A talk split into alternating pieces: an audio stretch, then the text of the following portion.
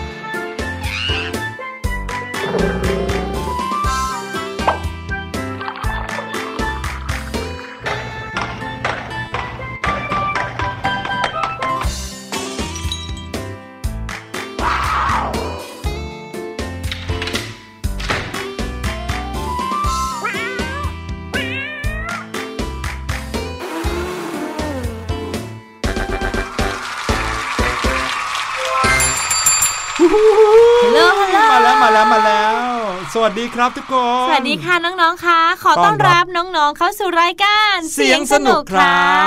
ชาวเสียงสนุกทุกคนสบายดีกันหรือเปล่าครับโอ้สบายดีแน่นอนอยู่แล้วเนาะเพิ่งผ่านไปวันเดียวเอง เราเจอกันทุกๆวันเลยนะครับ จันทร์ถึงศุกร์เนี่ยจะเป็นตอนใหม่ที่เรา up รายการขึ้นบนเว็บไซต์ไทย PBS Podcast นะครับน้องๆสามารถอ่านแคปชั่นของรายการได้ด้วยนะพอคลิกเข้ามาในแต่ละ EP เนี่ยจะบอกว่าในแต่ละวันเนี้ยมีเรื่องราวอะไรอยู่ในนี้บ้าง น้องๆสามารถเลือกฟังได้เลยอืมนะครับ แล้วก็สามารถที่จะติดตามกันได้ แม้กระทั่งฟังย้อนหลังค่ะ ไม่ได้ฟังเทปก่อนหน้านี้ย้อนกลับไปฟังได้โอ้โหยาวเลยโอ้นะจะครับฟังตั้งแต่ต้นปีเลยก็ได้นะพี่หลุยเอางั้นเลยเหรอ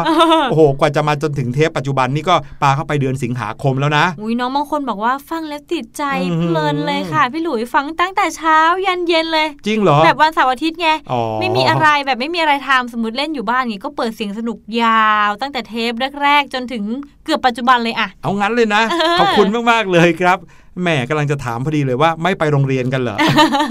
รายการเสียงสนุกนะครับ เราก็จะอัปเดตกันอย่างที่บอกเมื่อกี้นี้ค่ะตอนใหม่ๆ วันจันทร์ถึงวันศุกร์นะครับ แล้วก็วันเสาร์อาทิตย์เนี่ยเราพักกันหน่อยอืมแต่ว่าน้องๆก็สามารถฟังย้อนหลังได้ด้วยใช่นะครับมีเรื่องราวอัปเดตกันจากทั่วทุกมุมโลกมานะครับ เรียกว่ามีข่าวต่างประเทศอืมนะฮะมาให้ฟังกัน ทุกๆวันเลยนะครับ วันหนึ่งสองสามข่าวข่าวเทคโนโลยีบ้าง ข่าวการค้นพบบ้าง ข่าวดีๆ ที่ทำให้อมยิ้มได้บ้างโอ้ยอืมบางทีเป็นแรงบันดาลใจนะฮะ เวลาค่ะที่เราได้เห็นข่าวเล็กๆ ของคนเล็กๆอะอืมบางทีจำได้ใช่ไหมข่าวที่มีน้องคนหนึ่งเนี่ยเขา กวาดพื้นทำความสะอาดถนนที่ตัวเองอาศัยอยู่เนี่ยนะครับค่ะเพราะว่ามีคนมาประท้วงกันเป็นม็อบโอ้โหใหญ่โอ้โตไม่ใช่น้องสิต้องเป็นพี่ของน้องๆอ่าใช่ แต่พอเวลาคนเหล่านั้นประท้วงกันเสร็จปุ๊บหายกันไปโอ้โหขยะขเต็มยะเลยเกลื่อนเลยเขาก็ต้องมาเก็บมาทำความสะอาดโดยไม่ได้หวังอะไรตอบแทนนะใช่ค่ะแต่สุดท้ายทุกคนในชุมชนก็มาช่วยเหลือกันอืมเป็นพลังเล็กๆนะครับ ซึ่ง สร้างสิ่งดีๆ เกิดขึ้นในสังคมได้ จริงค่ะโหสุดยอดมากเลย หรือว่าอีกข่าวหนึ่งที่เมื่อสัปดาห์ก่อน ถ้าอืมพี่แนนจำไม่ผิด เป็นหญิงสาวคนหนึ่งที่เขาเนี่ยก็ประดิษฐ์สิ่งหนึ่งขึ้นมาครับเพื่อจะช่วยให้เหตุการณ์ที่เราไม่อยากให้เกิดเดี๋ยวมันเกิดขึ้นอืมก็คือเหตุการณ์ที่เด็กติดอยู่ในรถ แล้วครับเกิดผมอากาศร้อนหรืออะไรอย่างเงี้ยอืมเขาก็คิดเทคโนโลยีของประดิษฐ์ที่ช่วยแจ้งเตือนคุณพ่อคุณแม่ครับหรือว่า แจ้งไปถึงคุณตำรวจเลย ใช่ อันนี้สำคัญมาก ๆ เลยนะอืมในบ้านเราก็มีเด็กน้อยหลายคนหลายเคสเลยค่ะที่เคยเกิดเหตุการณ์แบบนี้ขึ้นใช่นะครับแล้วหรือว่าข่าวอย่างน้องที่เขาเอาตัวเองเข้าไปบังสุนัขที่จะมากัดน้องสาวเขาอะฮีโร่ขโอ้องโหเราอันนี้เป็นข่าวดังมากในช่วง 2 สัปดาห์ที่ผ่านมานะค่ะตอนนี้ทีมอเวนเจอร์ทั้งทีมแล้ว ที่ทำวิดีโอคลิปส่งไปให้น้องคนนี้ชื่อว่าอะไรนะบริดบริดบริดเจอร์อืม น้องบริดเจอร์คนนี้นะครับก็กลายเป็นคนดังไปเลยในช่วงข้ามคืน เพราะว่าตอนนี้เป็นเหมือนแรงบันดาลใจของคนที่อยากจะปกป้องคนที่เรารักอือืมมเห็นไหมก็หวังว่ารายการเสียงสนุกนะครับจะได้นำพาเอาข่าวที่เป็นข่าวดีๆ สร้างแรงบันดาลใจมาให้ทุกๆคนแบบนี้ค่ะอู้นะครับน้องๆหลายๆ คนบอกว่าพี่หลุยพี่แนนเกริ่นซะ ผมยังไม่ได้ฟังข่าวนั้นพอดี เดี๋ยวขออมย้อนกลับไปฟังหน่อยดีไปฟังเลยเทปนั้นสักนิดนึงนะคะ ครับผมสำหรับในช่วง What's Going On วันนี้นะครับ จะมีข่าวเกี่ยวกับเทคโนโลยี จะว่าเทคโนโลยีก็ไม่เชิงนะ เป็นเหมือนกับไอเดียมากกว่านะครับค่ะไอเดียที่ทำในสิ่งที่เราไม่น่าเชื่อว่าจะง่ายแค่นี้เอง แต่ช่วยโลกใบนี้ได้จริงโอ้โห หลายอย่างที่อืมเราพูดมาตั้งแต่ว่าอาทิตย์ก่อนครับที่เป็นซองบะหมี่กินได้เนี่ยครับอันนี้พี่แนนก็ชอบสุด ๆ แล้วนะอืมๆคราวนี้จะยิ่งไปกว่านั้นอีกนะครับ เป็นเรื่องราวของหลอดนะครับอืมแต่หลอดนี้กินไม่ได้นะอะกินไม่ได้ใช่ไหมคะแต่จะทำอะไรได้เดี๋ยวเรามาติดตามกันนะครับ นอกจากนั้นในเรื่องผลกระทบจากโควิด -19 ซึ่งเกิดขึ้นทั่วโลกนะครับ แล้วก็กลายเป็นสาเหตุหลักเลยที่ทำให้วันนี้เนี่ยการใช้ชีวิตของคนทั่วโลก เปลี่ยนไปอืมวันนี้จะมีตัวอย่างหนึ่งตัวอย่างจากประเทศญี่ปุ่นนะครับค่ะซึ่งคนในประเทศเขาเนี่ยเปลี่ยนพฤติกรรมกันไปเรียบร้อยแล้วอืมเหมือนกับจะเป็น new normal ของประเทศเขาไปแล้วว้าเออวเดี๋ยวมาเทียบกับบ้านเราดูซิว่า เอ๊ะบ้านเรามีเรื่องราวแบบนี้เกิดขึ้นบ้างหรือยังค่ะนอกจากนั้นแล้วนะครับยังมีอีกเรื่องหนึ่งอันนี้พี่หลุยชอบมากเลยนะครับ เป็นเรื่องราวของการสร้างเครื่องกำเนิดพลังงานไฟฟ้าอืมอะฮะถ้าพูดอย่างนี้อาจจะฟังดูยากหน่อยค่ะแต่ถ้าบอกว่าพลังงานลม พลังงานแสงอาทิตย์ อันนี้น้องๆ คงจะนึกภาพออกแล้วค่ะเออเขาแปลงสิ่งต่างๆ ที่อยู่ในโลกใบเนี้ยให้กลายเป็นพลังงาน กังหันใช่อันให้ใหลญ่มพัดมาแล้วก็หมุนหมุนหมุนแล้วก็เกิดไฟฟ้าๆแปลงเป็นพลังงานไฟฟ้า หรือค่ะพลังงานแสงอาทิตย์หรือว่าโซลาร์เซลล์เนี่ยอันนี้เราเห็นชัดเลยใช่ไหมครับ ใช่ แล้วก็ตั้งแผงโซลาร์เซลล์ไว้บนหลังคา รับแดดไปเต็มๆ เสร็จแล้วแผงโซลาร์เซลล์นั้นก็จะแปลงพลังงานแสงอาทิตย์นั้น ให้กลายเป็นพลังงานไฟฟ้าได้อืมวันนี้มีอีกหนึ่งอย่าง ที่ไม่น่าเชื่อว่ากลายเป็นพลังงานไฟฟ้าได้เหมือนกัน อะไร แถมเป็นสิ่งที่ฮะไม่น่าเชื่อเลย ว่าของอย่างนี้จะกลายมาเป็นพลังงานไฟฟ้าได้ นั่นคืออะไรคะพี่ลุย ไม่บอก เอาอีกแล้วแต่บอกเลยนะว่า อึ้งจริงๆนะครับมาติดตามข่าวนี้กันนะครับ แต่ว่าตอนนี้เดี๋ยวให้น้องๆไปพักฟังเพลงกันก่อนดีกว่านะครับมีเพลงเพราะๆรออยู่ช่วงหน้า What's Going On จะเอาข่าวสุดทึ่งมาเล่าให้ฟังครับ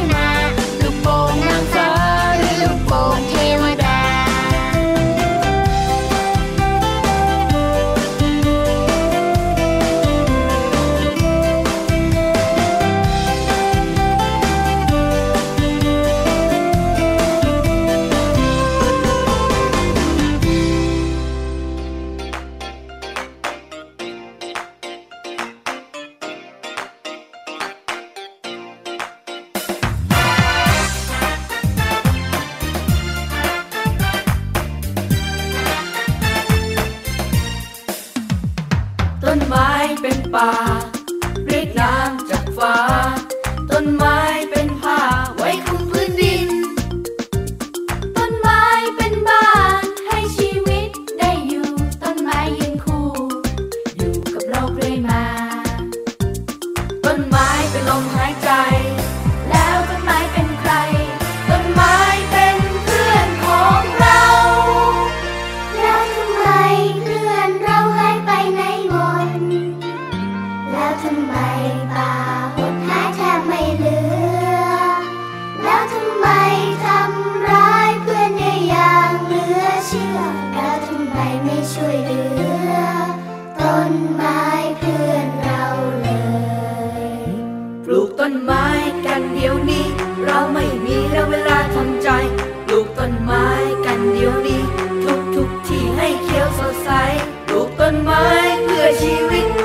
ชีวิตต่อลมหายใจปลูกต้นไม้ให้โลกสดใส มาปลูกต้นไม้กันเถอะพวกเรามา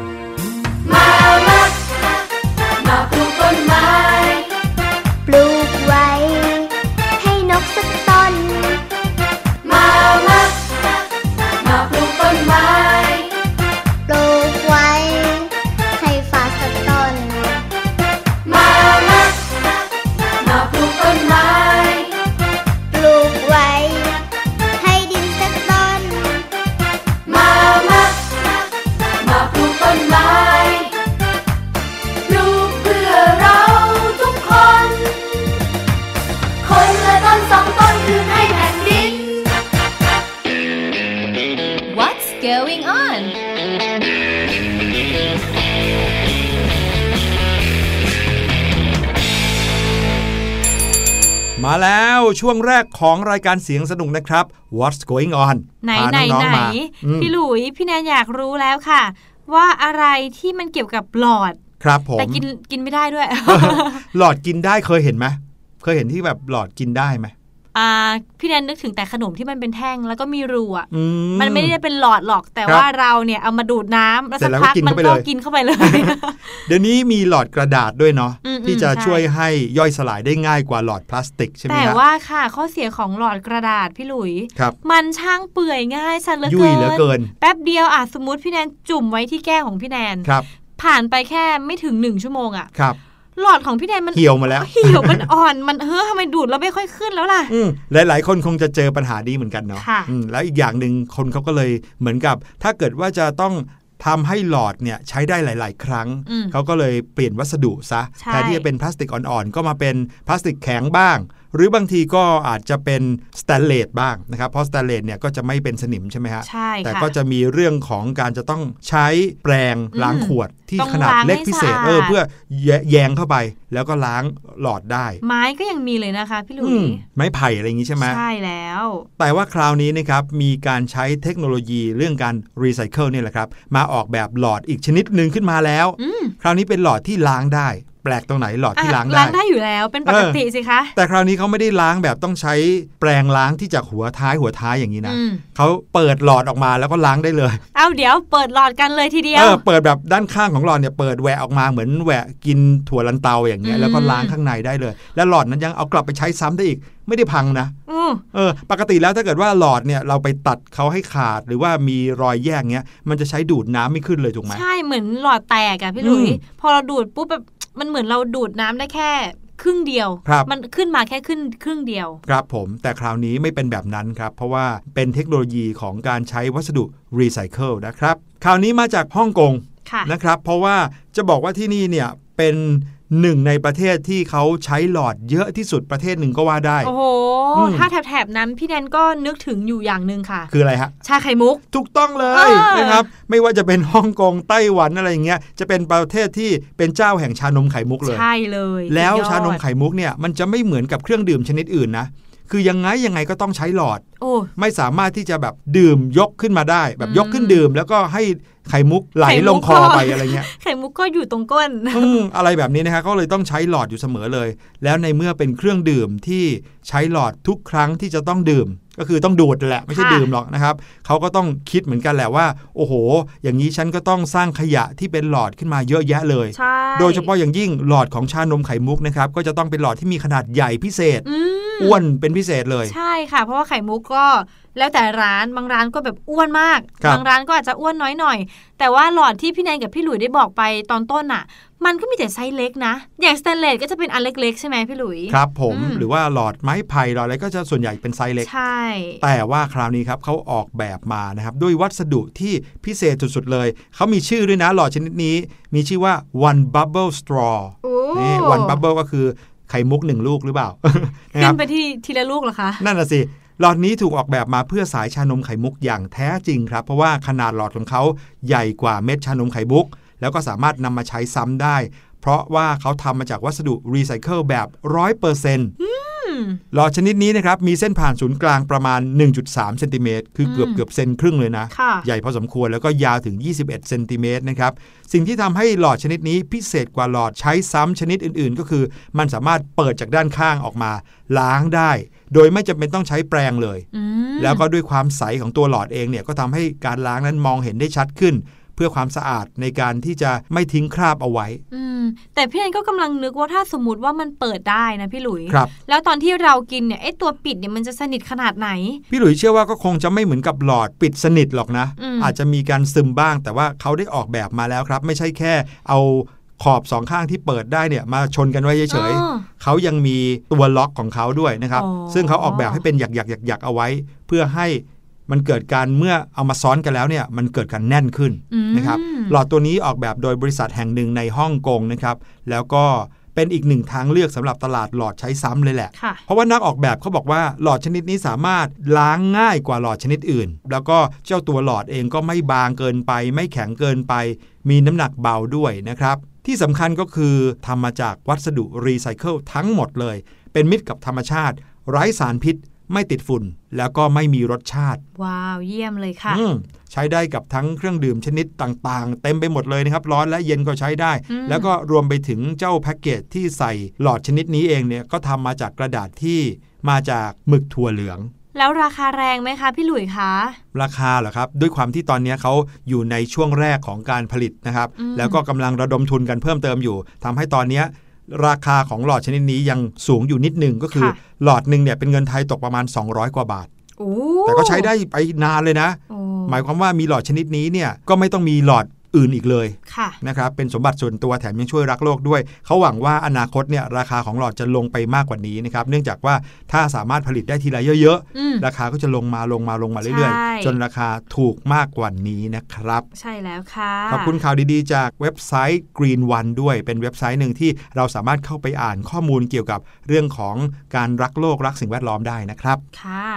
มาถึงข่าวต่อไปนะคะ เป็นเรื่องราวที่ประเทศญี่ปุ่นค่ะครับที่เรียกได้ว่าเป็น new normal ของญี่ปุ่นเลยก็ว่าได้นะคะ ตอนนี้ที่ประเทศญี่ปุ่นเนี่ยมีสิ่งสิ่งหนึ่งที่เขาเนี่ยหันมาใช้กันเยอะมากๆเลย ก็คือจักรยานนั่นเองอืม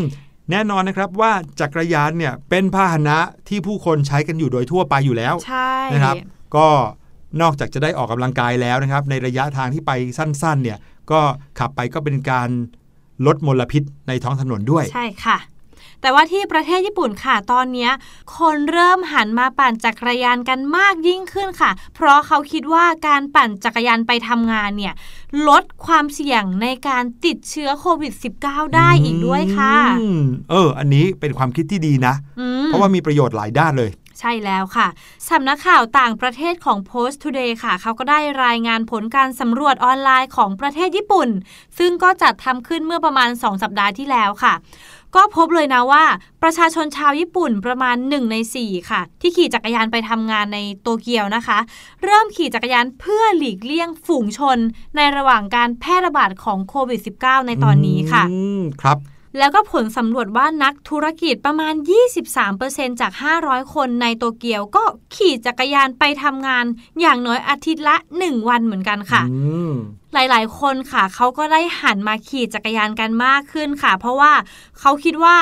การใช้ระบบขนส่งสาธารณะเนี่ยมันมีความเสี่ยงในการติดไวรัสโควิด -19 เนี่ยเยอะมากๆเลย ไม่ว่าจะเป็นรถไฟรถบัสของเขานะคะ โอ้โห แล้วในญี่ปุ่นเนี่ยขึ้นชื่อเลยนะอืมว่าในรถไฟเขาแน่นยิ่งกว่าปลากระป๋องอีก พี่แนนเคยดูคลิปนะคะ ที่เจ้าหน้าที่ที่ยืนอยู่ตามสถานีรถไฟฟ้าเนี่ยเขาต้องไปดันคนเข้าอืมไปสู่รถไฟแบบแน่นเป็นปลากระป๋องเลยอะ่ะแน่นจริง ๆ เลยด้วยนะครับจริงค่ะเพราะฉะนั้นถ้าเกิดว่าจะมีการระบาดเกิดขึ้นเนี่ย แน่นอนในรถไฟหรือว่าในรถไฟฟ้าเนี่ยจะต้องเกิดขึ้นก่อนเลยอืมเพราะคนเนี่ยอยู่ติดกันแน่นแบบอื้อหือเหมือนปลากระป๋องจริจะงไม่หายใจก็ไม่ได้ใช่ไหมพี่หลุยๆใช่แล้วครับ แล้วคนที่บอกว่าเขาเนี่ยอยากจะปั่นจักรยานเพื่อหลีกเลี่ยงพวกรถขนส่งสาธารณะ มีถึง 95.7%เลยนะคะโอ้โหซึ่งเยอะมากๆเลยครับแล้วก็มีการสำรวจอีกหลายอย่างเลยค่ะ ที่ถามว่าปประโยชน์ของการปั่นจักรยานเนี่ยคืออะไรบ้างครับหลายคนก็บอกว่าออกกำลังกาย หรือว่าผ่อนคลายความเครียด แล้วก็ประหยัดค่ารถอีกต่างหาก นอกจากนี้ค่ะ ผู้ตอบแบบสำรวจประมาณ 88%เขาก็บอกว่าการปั่นจักรยานเนี่ย มีความเสี่ยงต่ำกว่าการใช้ระบบขนส่งสาธารณะค่ะอืมและอีก 32%ของผู้ตอบแบบสำรวจเนี่ยเขาบอกว่านายจ้างของพวกเขาอะแนะนำให้ขี่จักรยานหลังจาก เกิดการแพร่ระบาดของโควิด -19 ในญี่ปุ่นด้วยอืมนี่ถือได้ว่าเป็น new normal ของญี่ปุ่นของแท้เลยนะ ใช่ครับ ตอนนี้พูดง่าย ๆ ว่า คนที่อยู่ในวัยทำงานของญี่ปุ่นเนี่ยก็คือวัยของคุณน้าคุณอา คุณพ่อคุณแม่เราเนี่ยนะครับค่ะเขาหันมาปั่นจักรยานกัน เพิ่มเป็น 1 ใน 4 ของประชากรทั้งประเทศแล้วว่าไม่ใช่อืมของประชากรในกรุงโตเกียวใช่นะครับก็คือในเมืองกรุงในเมืองหลวงเนี่ย หันมาปั่นจักรยานกันเนี่ยนะครับอืมหนึ่งใน4เลยถือว่าเยอะมากนะ ใช่ค่ะ เป็นเรื่องดีนะคะ นอกจากเราจะลดความเสี่ยงที่ครับติดเชื้อแล้วใช่ไหมใช่ก็ยังได้ทั้งลดภาวะมลพิษที่อยู่ในโลกของเราด้วย ถูกต้องครับ เอาละครับมาที่ข่าวสุดท้ายในวันนี้นะครับเป็นข่าวเกี่ยวกับการสร้างพลังงานไฟฟ้าอืมจากพลังงานสะอาดเอาเนี่ยแหละนี่แหละพี่อืมแนนอยากรู้ละพี่หลุยคราวนี้สะอาดจริง ๆ เลย สะอาดจริง ๆ เพราะว่าไม่ได้มีการเผาไหม้อะไรเลยนะครับ อย่างที่เรารู้กันดีอยู่นะครับว่าประเทศแต่ละประเทศเนี่ยเขาเริ่มเห็นความสำคัญเกี่ยวกับเรื่องของการใช้พลังงานทางเลือกค่ะนะครับเนื่องจากมีความสะอาดกว่าอืมลดการเผาผลาญซึ่งมันจะทำให้เกิด ภาวะโลกร้อนใช่ไหมอืมภาวะเรือนกระจกอะไรแบบเนี้ยเขาก็เลยหันมาใช้พลังงานนะครับด้วยการที่แปลงเอาพลังงานที่บริสุทธิ์อื่น ๆ มาใช้แทนพลังงานที่มาจากปิโตรเลียมหรือว่าน้ำมันค่ะด้วยการใช้อย่างที่เราคุยกันไปเนี่ยพลังงานลมใช่ไหมครับค่ะเขาก็ตั้งกังหันสูงๆเลยนะค่ะแล้วพอกังหันหมุนเนี่ยนะครับมันก็จะเกิดแรงลมอืมแรงลมเนี่ยถูกแปลไปเป็นพลังงานไฟฟ้า หรืออย่างพลังงาน แสงอาทิตย์ที่เราคุยกันไปค่ะมันก็แปลงรูปแบบของพลังงานที่มาจากความร้อนของแสงอาทิตย์เนี่ยกลายไปเป็นพลังงานไฟฟ้า น้ำด้วยนะพี่หลุยอย่าอืมลืมน้ำบ้านเราเอก็อมีพลังงานน้ำที่ใช่ไปจากแปเขื่ลอนงไงเป็นไฟฟ้าเช่นเดียวกันค่ะ ถูกต้องครับ แต่ว่าเมื่อเร็วๆนี้นะครับนักวิทยาศาสตร์ในประเทศสิงคโปร์เขาออกมาเปิดเผยผลงานที่เรียกว่าชวนทึ่งสุดๆเลยอืมกับนวัตกรรมแห่งความหวังในด้านพลังงานทดโอ้แทนนี่คือความหวังของมวลมนุษยชาติ ใช่แล้วครับเขาได้มีการสร้างเครื่องกำเนิดพลังงานไฟฟ้าจากเงาขึ้นครับ พี่หลุย งงไหม พี่แนน พี่หลุยก็รู้จักพลังงานจากแสงอาทิตย์และ ใช่ แต่ว่าจากเงาเนี่ยมันจะเป็นไปได้ไงอะคนทุกคนมีเงา เวลาที่เราโดนแสงไม่ว่าจากแสงไฟหรือแสงอาทิตย์เราก็จะมีเงาเกิดขึ้นใช่ไหมคเอรับอใช่ค่ะ เขาไปเอาพลังงานจากเงาเนี่ยมาใช้ได้เฮ้ยได้นี่ยังไงอะเดี๋ยวเดี๋ยวนึกไม่ออกอ่าพลังงานจากเงานะครับ เรียกว่า shadow effect energy generator หรือว่า SEG นะครับอืมมีศักยภาพในการควบคุมพลังงานอื่น ๆ ด้วยเช่น เซลล์แสงอาทิตย์เนี่ยค่ะก็ไปควบคุมได้ โดยที่ไม่ต้องไปอาศัยพื้นที่โล่งแจ้ง รับแสงตลอดเวลาอย่างที่ใช้กันอยู่ในปัจจุบันอ๋อนี้นะครับข้อเสียของพลังงานแสงอาทิตย์ก็คือ มันก็จะรับได้แค่ตอนมีแสงอาทิตย์ใช่พอมืดก็ไม่มีแล้วถูกต้องครับ เจ้า SEG หรือว่า พลังงานไฟฟ้าจากเงาเนี่ยนะครับสามารถให้กำเนิดพลังงานไฟฟ้าได้ แผงเซลล์แสงอาทิตย์เนี่ยเขาจะอาศัยแสงส่องลงมาที่แผ่นรับพลังงาน เรียกว่าแผ่นซิลิคอนนะครับค่ะเพื่อที่จะเพิ่มพลังงานในตัวแผ่นนั้นให้เก็บไว้อืมแต่ว่าเจ้าแผ่นนั้นเนี่ยนะครับที่บอกว่าแผ่นซิลิคอนเนี่ยเขาจะมีการขับเคลื่อนพลังงานคือเก็บพลังงานไว้ก่อนในตัวเอง ก่อนที่จะขับเคลื่อนพลังงานที่อยู่ในเงามืดนั้นนะครับเก็บเอาไว้ก่อนก่อนที่จะขับเคลื่อนไปอีกแผงหนึ่งซึ่งแผงนั้นน่ะจะเป็นตัวผลิตพลังงานไฟฟ้า โอ้โหนะครับซึ่งจะบอกว่าเจ้าแผงที่ผลิตพลังงานไฟฟ้าจากเงาเนี่ยเป็นแผงที่มีมูลค่าสูงมาก เพราะว่าทำจากทองคำอ่าอ่าทองคำเงินทองคำขาวแล้วก็ทังสเตนนะครับเรียกว่ามีแร่ธาตุหลาย ๆ ชนิดรวมกัน แต่มีทองคำด้วย โอ้โห ความหวังของพี่แนนเริ่มสูญสลายไปแล้วค่ะ เพราะว่ามันต้องมีส่วนผสมเป็นทองคำอืมที่แบบมีราคาสูงนิดนึงโอ้โหใช่ไหมครับ ทีนี้เนี่ยนะครับเจ้าแผงที่ว่าเนี่ยเขาก็จะเคลื่อนย้ายพลังงานอีกครั้งหนึ่ง จากจุดที่มีแสงมากไปสู่จุดที่มีแสงน้อยอืมเพื่อไปสร้างกระแสไฟฟ้าในพื้นที่ตรงนั้น ลองนึกภาพตามนะครับ ถ้าเกิดว่าพี่หลุยมีแสงอาทิตย์ใช่ไหมครับค่ะพี่หลุยก็เก็บ พลังงานจากแสงอาทิตย์นั้นไว้ในแผงแผงหนึ่งอืมเจ้าแผงเนี้ยนะครับจะเก็บพลังงานไว้ในตัวเอง เสร็จแล้วก็ค่อยปล่อยพลังงานเหล่านั้น ไปยังอีกแผงหนึ่งซึ่งแผงนั้นนะแปลงเป็นพลังงานไฟฟ้าไอการเก็บเอาไว้เนี่ยสามารถเก็บเอาไว้ได้หมดเลย ไม่ว่าจะมีแสงหรือไม่มีแสงโอ้อืมดังมันนั้นเหมืก็อนเลยกับแบบอะไรก็ช่างวางไว้เฉยๆแล้วมี ถูกต้องเออเออวางไว้เฉยๆก็จะค่อยๆ เก็บมากขึ้นมากขึ้นมากขึ้นเรื่อยๆนะครับโอ้ซึ่งเขาก็มีการทดสอบแล้วว่าแผงเซลล์นี้เนี่ยประมาณ 6 ตารางเซนติเมตร คือแผ่นเล็กๆเนี่ยนะครับ เหมือนเท่ากับไม้บรรทัดอันหนึงอะค่ะ สามารถผลิตไฟฟ้าได้ 0.25 โวลต์มก็เยอะอยู่เหมือนกันยยู่นะครับ ก็ตอนนี้ต้องบอกก่อนว่างานวิจัยนี้ยังอยู่ในช่วงเริ่มต้นนะครับค่ะนักวิทยาศาสตร์เขายังบอกว่ากำลังพัฒนาให้พร้อมสำหรับการใช้งานเล็ก ๆ ก่อน การใช้งานทั่วไปในบ้าน เช่นไปบังคับให้หลอดไฟสว่างได้อย่างนี้ยครับ หรือว่าเตาไฟฟ้าหรือว่าฮีตเตอร์ หรืออะไรก็ได้ที่ใช้พลังงานไม่ต้องเยอะมลองใช้กันในบ้านทั่วไปก่อน แล้วถ้าทำได้หรือรวบรวมได้มากขึ้นมากขึ้น เขาค่อยเอาไปใช้ในกิจกรรมที่ต้องใช้พลังงานเยอะขึ้นในอนาคตมแต่ตอนนี้ยังราคาสูงอยู่โอ้นะพี่แนนก็กำลังคิดว่าตอนนี้ราคาสูงมากเลย พอได้ยินคำว่าทองคำแล้วเนี่ยอืม โอ้โห จะได้ใช้ไหมเนี่ยพี่แนนเนี่ยเชื่อเถอะครับว่าในอนาคตเนี่ยถ้าเกิดว่าเขาพัฒนาไปเรื่อยๆ เทคโนโลยีก็ต้องมีการพัฒนาตามไปด้วยค่ะแล้วก็จะทำให้คนเราสามารถที่จะลดต้นทุนในการผลิตเครื่องมือที่จะช่วยแปลงพลังงานต่างๆ เป็นพลังงานไฟฟ้าได้มากขึ้นนะก็ครับจริงค่ะ อย่างโซลาร์เซลล์ถ้าพี่แนนจำไม่ผิดเมื่อสมัยตอนมันมีแรหลายสิบกๆปีเลยเนี่ยแรกอะก็แพงมากใช่ไหมพี่ใช่หลุยครับ แล้วตอนนี้ก็กลายเป็นสิ่งที่สามารถใช้กันได้ทุกบ้านแล้ว อืม ดีมากเลยค่ะ ครับผมนั่นก็คือเรื่องราวที่เอามาฝากกันในวันนี้กับ What's Going On นะครับ เดี๋ยวเราไปพักกันสักครู่ ช่วงหน้ากลับมากับรู้หรือไม่ แน่นอนครับ พี่ลูกเจี๊ยบอยู่กับเรื่องราวชวนว้าวอีกแล้วครับ คิดจะออกจากบ้าน โดยไม่ยอมบอกแม่ ระวังจะโดนรังแกเหมือนเจ้าแกะน้อย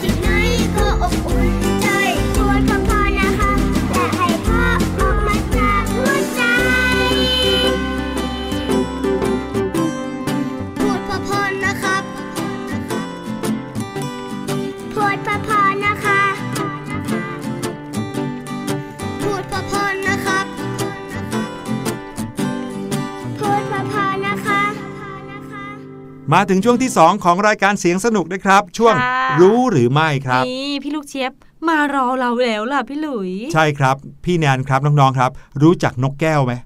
นกแก้ว อืมนกแก้วที่บินใช่ไหมปากหนาๆแล้วก็พูดได้อะไรอ่าเงี้ยอ่ารู้จักรู้จักค่ะ รู้จักนกแก้วที่อยู่ในน้ำไหมฮะ นกแก้วเขาบินอยู่บนฟ้าไม่ใช่เอเหรออพี่หลุยแต่นกแก้วที่อยู่ในน้ำก็คือปลานกแก้วไงครับอืมอ่าปลานกแก้วสรุปว่าเป็นปลาเนาะใช่ไม่ใช่นกแก้วไม่ใช่นเนาะกนะครับปลานกแก้วเนี่ยเขาจะหน้าตาคล้ายๆ นกเลยคล้ายๆนกแก้วเลยก็คือว่ามีจะงอยปากที่คมแล้วก็งุ้มอยู่ใช่ไหมค่ะแต่ว่ามีสีสันที่เหมือนนกแก้วด้วยสวยงามเลยนะครับอืมแต่ที่บอกว่าแต่ว่าเนี่ยก็เพราะว่าปลาชนิดเนี้ยมีเนื้อที่คนชอบกินด้วยอุ๊ย ทั้งทั้งที่ความจริงแล้วมันไม่เหมาะกับการเอามากินเลยนะฮะตอนนี้ก็มีการรณรงค์กันมากมายเลย น่าสงสารเออเพื่อไม่ให้คนเรากินปลานกแก้วนะครับ เพราะว่าค่ะเอาจริงสีสันเขาสวยก็จริงแต่ไม่เหมาะจะมากินนะนั่นน่ะสิพี่หลุยส์ก็รู้สึกว่าคนเอามากินก็ออกจะใจร้ายนิดนึงนะครับวันนี้พี่ลูกเจี๊ยบจะมาเล่าให้ฟังว่าเจ้าปลานกแก้วเนี่ยมีคุณสมบัติอย่างหนึ่ง ซึ่งทำให้มันสามารถรอดชีวิตได้ ถึงแม้ว่าจะอยู่ในสถานที่ที่ไม่ค่อยมีอะไรกินอืมจริงเหรอ อืมแต่ว่ามันก็ พึ่งพาอาศัยสิ่งมีชีวิตอื่นในท้องทะเลเหมือนกัน โอ้อจะยากเป็นยัรู้งไงแล้วค่ะอยากรู้แล้ว ไปติดตามกันดีกว่านะครับ ในช่วงรู้หรือไม่ครับ รู้หรือไม่กับพี่ลูกเจี๊ยบ สวัสดีค่ะ สวัสดีชาวเสียงสนุกทุกคนนะคะได้เวลาที่เราจะมารู้เรื่องราวต่างๆ ให้มากขึ้นแล้วค่ะ ในช่วงของรู้หรือไม่กับพี่ลูกเจี๊ยบนั่นเองค่ะ วันนี้นะคะ พาทุกคนมาหลบร้อนค่ะ ลงไปดำน้ำหาปลานกแก้วกันดีกว่า แม้ว่าชื่อเขาเนี่ยนะคะ อาจจะดูสับสนบ้างค่ะว่าเป็นปลาหรือว่าเป็นนกแก้วกันแน่ เจ้าตัวนี้นะคะเป็นปลาค่ะ แต่ด้วยสีสันของเขานะคะ เหมือนกับนกแก้ว เขาก็เลยได้ชื่อว่าปลานกแก้วนั่นเองค่ะน้องๆ รู้หรือไม่คะว่าปลานกแก้วเนี่ยถูกจัดให้อยู่ในกลุ่มสัตว์คุ้มครองนะคะ นั่นก็เป็นเพราะว่าปลานกแก้วเนี่ยมีความสำคัญอย่างมากเลยค่ะ ต่อระบบนิเวศในทะเล ปลานกแก้วเป็นปลาทะเลขนาดกลาง ความยาวของเขาเนี่ยอยู่ที่ประมาณ 40-70 เซนติเมตรค่ะ และปลานกแก้วเนี่ยนะคะมีมากกว่า 85 ชนิดเลยค่ะ แต่ละชนิดเนี่ยนะคะก็มีสีโดดเด่น เรียกว่าโดดเด่นล่อตาล่อใจนักล่าแบบสุดๆเลยค่ะ แล้วก็อย่างที่พี่ลูกเจี๊ยบได้เกริ่นเอาไว้นะคะ ก็คือเจ้าปลานกแก้วเนี่ยถูกจัดให้อยู่ในกลุ่มสัตว์คุ้มครอง ถ้าเกิดว่าใครจับมาขายหรือว่าจับมากินนะคะ จะมีโทษสูงสุดจำคุกไม่เกิน 5 ปี หรือปรับไม่เกิน 20,000 บาท หรือทั้งจำทั้งปรับค่ะเหตุผลที่ปลานกแก้วเนี่ยนะคะถูกจัดให้อยู่ในกลุ่มสัตว์คุ้มครองเนี่ยก็เป็นเพราะว่าปลานกแก้วเนี่ยเขามีหน้าที่ ครูดกินซากปะการังที่ตายแล้ว ช่วยป้องกันการระบาดของปรากฏการณ์ปะการังฟอกขาว ที่พี่ลูกเจี๊ยบเคยเล่าให้ฟังในช่วงรู้หรือไม่ ใครที่ไม่ทันได้ฟังไม่ต้องห่วงนะคะ สามารถไปเลือกฟังย้อนหลังได้เลยค่ะ และเมื่อเจ้าปลานกแก้วเนี่ยนะคะ ช่วยป้องกันการระบาดของปะการังฟอกขาวได้ นั่นก็ทำให้ปะการังตัวอ่อนที่กำลังเติบโตเนี่ยเขามีพื้นที่ในการขยายอาณาเขตและเติบโตไปได้ค่ะแน่นอนว่าถ้าเกิดว่าไม่มีปลานกแก้วอยู่ในท้องทะเลแล้วแล้วก็ ก็อาจจะทำให้เกิดการระบาดของโรคติดต่อของพืชในทะเลค่ะ และอาจนำไปสู่ปัญหาที่ใหญ่มากก็ได้ค่ะและอีกหนึ่งความสามารถพิเศษของเจ้าปลานกแก้วนะคะ ก็คือ เจ้าปลานกแก้วเนี่ยสามารถที่จะพ่นเมือกออกมาจาก ปากค่ะ เมือกอันนี้เนี่ยนะคะเป็นเหมือนฟองเล็กๆ ค่ะ ฟองเล็กๆ เหล่านี้เนี่ยก็จะเชื่อมต่อกันจนกลายเป็นฟองเมือกขนาดใหญ่ค่ะ และเมื่อเจ้าปลานกแก้วสร้างเมือกอันนี้เสร็จแล้วเนี่ยนะคะเขาก็จะเข้าไปนอนหลับอยู่ข้างใน เพราะอะไร เพราะว่าเจ้าเมือกอันนี้เนี่ยนะคะ เรียกง่าย ๆ ว่าเป็นเมือกกันภัยละกันนะ เจ้าเมือกหรือว่าเจ้าฟองอันเนี้ยจะช่วยปก ปิดกลิ่น และป้องกันนักล่าได้ค่ะ เพราะว่านักล่าที่อยู่ในน้ำเนี่ยนอกจากที่เขาเนี่ยจะสัมผัสเรื่องของการเคลื่อนไหวของเหยื่อใช่ไหมคะ อีกอย่างหนึ่งก็คือเขาก็จะสัมผัสด้วยการรับกลิ่นนั่นเองค่ะ พอมีเจ้าฟองอันนี้หรือว่าเมือกอันนี้เนี่ยนะปิดเอาไว้เนี่ยกลิ่นก็จะไม่หลุดลอดออกไปค่ะนอกจากนั้นค่ะ ประโยชน์อีกหนึ่งข้อของเจ้าเมือกอันนี้นะคะ ก็คือช่วยป้องกันเหล่าแอมฟิพอดตัวจิ๋วค่ะ อมฟิพอดนะคะก็คือตัวไรทะเลค่ะ ตัวไรเนี่ยนะคะ พี่ลูกเจี๊ยบไม่ได้ถามนะว่าตัวไร แต่เป็นชื่อของมันค่ะ สัตว์ตัวเล็กๆนะคะ ที่จะมาคอยกินเลือดของปลาค่ะ เจ้าฟองอันนี้หรือเมือกอันนี้นะคะ ก็เลยทำหน้าที่เหมือนเป็นมุ้งกันยุงนั่นแหละค่ะ ขอขอบคุณข้อมูลน่ารู้จากเว็บไซต์ไทยรัฐด้วยนะคะทำให้พี่ลูกเจี๊ยบเนี่ยได้รู้เลยค่ะว่าปลาเนี่ยเขามีวิธีการป้องกันตัว หรือว่าหลบศัตรูได้แบบไหนบ้าง นอกจากการไปซ่อนตัวตามโขดหิน หรือว่าบางทีอาจจะมีการพรางตัวอยู่ตามทรายนะคะ ปลานกแก้วเขาใช้วิธีการสร้างมุ้งลับส่วนตัวค่ะ เอาละค่ะ วันนี้หมดเวลาของพี่ลูกเจี๊ยบแล้ว เจอกันใหม่ครั้งหน้าวันนี้ สวัสดีค่ะ รู้หรือไม่กับพี่ลูกเจี๊ยบ ปลานกแก้วนี่มีความสำคัญมากเลยนะพี่หลุย ใช่คถ้ารับ ขาดปลานกแก้วไปสักฝูงหนึ่งอะเขาเรียกเป็นอะไรอะปลา ฝูฝูงงไหมอืม อืมการแพร่ระบาดของปะการังฟอกขาวเนี่ยโอ้โหต้องไปไกลมากแน่ๆใช่เลย เราเคยเล่าให้ฟังเนาะเรื่องของปะการังฟอกขาวเนี่ย ค่ะ เรียกได้ว่าจะทำให้ ทั้งทะเลเนี่ยมีระบบนิเวศที่เปลี่ยนไป ใช่ ขอบคุณพี่ลูกเจี๊ยบมากๆเลยนะครับ กับเรื่องราวดีๆ ที่เอามาฝากกันในช่วงรู้หรือไม่วันนี้นะครับ เดี๋ยวไปพักฟังเพลงกันก่อน ช่วงหน้ากลับมากับช่วงห้องเรียนสายชิว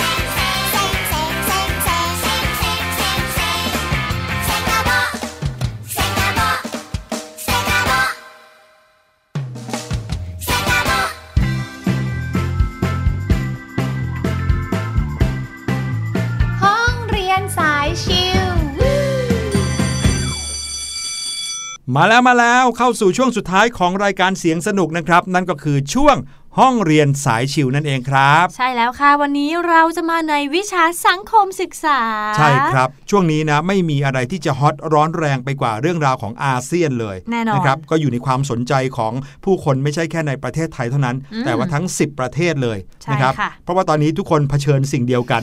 ก็คือ โควิดอืม -19 แล้วทั้งก็โลกน่ะพี่หลุย ใช่ครับ เอาเข้าจริงเนี่ยประเทศในแถบอาเซียนเราถือว่าค่ะเป็นประเทศที่รับมือเรื่องของโควิด -19 ได้ดีนะใช่ใช่ดีกว่าใช่ประเทศในแถบตะวันตกซะอีกอืมนะครับ วันนี้เราจะพาน้องๆมารู้จักกับ 10 ประเทศอาเซียนกันให้มากยิ่งขึ้นค่ะแน่นอนคนรู้กันอยู่แล้วว่ามีประเทศอะไรบ้างใช่ไหมอืมอาเซียน แต่วันนี้เราจะมารู้จัก เมืองหลวงของ 10 ประเทศนี้ครับ พี่แนนรู้ค่ะ พี่แนนรู้ค่ะนี่ประเทศไทยก็คือกรุงเทพมหานคร ขอบคุณมากนะครับ พี่แนนอย่างน้อยก็ยังรู้ว่าเมืองหลวงของประเทศไทยก็คือกรุงเทพมหานครนะครับ กรุงเทพมหานครชื่อเต็มว่าอะไรครับโอ้โหยาวนะเออยาว พี่แนนร้องเพลงได้นะ อ่าโอเคโอเค รู้แล้วว่าเชื่อเอ้ยเชื่อแล้วว่ารู้จริง กรุงเทพมหานครนะครับ ก็เป็นเมืองหลวง ของประเทศไทยค่ะนะครับจุดเด่นสุดๆเลยเนี่ยนะครับก็คือเรื่องของความสวยงามเนาะอืมแล้วก็ในวงเล็บอาจจะมีเรื่องการจราจรที่ติดขัดบ้าง แต่ก็ยังไม่ถือว่าเป็นที่หนึ่งของโลกนะยังมีอีกหลายประเทศที่รถติดมากกว่าไทยซะอีกนะครับพื้นที่ของกรุงเทพมหานครนะครับมีประมาณ 1,500 ตารางกิโลเมตรนะครับอย่างที่บอกเมื่อกี้นะครับจุดเด่นของกรุงเทพมหานครเนี่ยก็คือเป็นเมืองที่มีความทันสมัยอืมแล้วก็ยังรักษา อดีตที่เก่าแก่เอาไว้ได้ในเวลาเดียวกันอืมนักท่องเที่ยวชอบมาที่กรุงเทพแล้วก็ไปที่วัดพระแก้วค่ะนะวัดอรุณ วัดโพ หรือไปตามที่ต่างๆ ที่เห็นศิลปะอันสวยงามของประเทศไทยใช่นะครับก็หาดูได้ในขณะเดียวกัน อยากจะไปที่ที่โอ้โหเป็นแหล่งช้อปปิ้ง หรือว่าแหล่งอาหารอร่อยๆ ก็หาได้ง่ายเหมือนกันอืมพี่หลุยนะเคยดูรายการอาหารที่คนต่างชาติอะเขามาทำเป็นสารคดีในไทยเนี่ยค่ะโอ้ยน่าเที่ยวมากกรุงเทพเราเนี่ยเป็นสิ่งที่รู้แล้วแหละว่าทำไมนักท่องเที่ยวต่างชาติถึงได้ชอบ จริงอืมอุ้ยอย่าว่าแต่นักท่องเที่ยวพี่แนนก็ชอบครับผม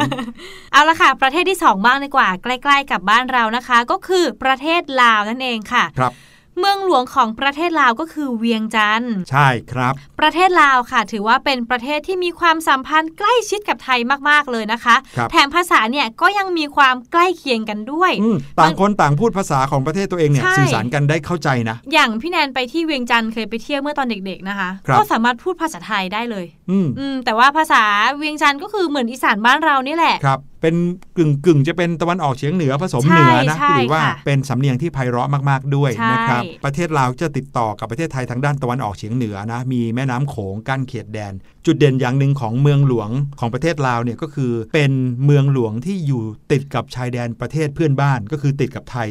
ซึ่งปกติแล้วเนี่ยนะครับเมืองหลวงอะมักจะอยู่ใจกลางประเทศอยู่ตรนะงกลางแต่ว่าประเทศลาวเนี่ยนะครับ เข้าผ่านพรมแดนปุ๊บถึงเวียงเจอจันทร์เลเลยยต่อไปนะครับประเทศกัมพูชาครับ แน่นอนเมืองหลวงของกัมพูชาก็คือกรุงพนมเปญนะครับ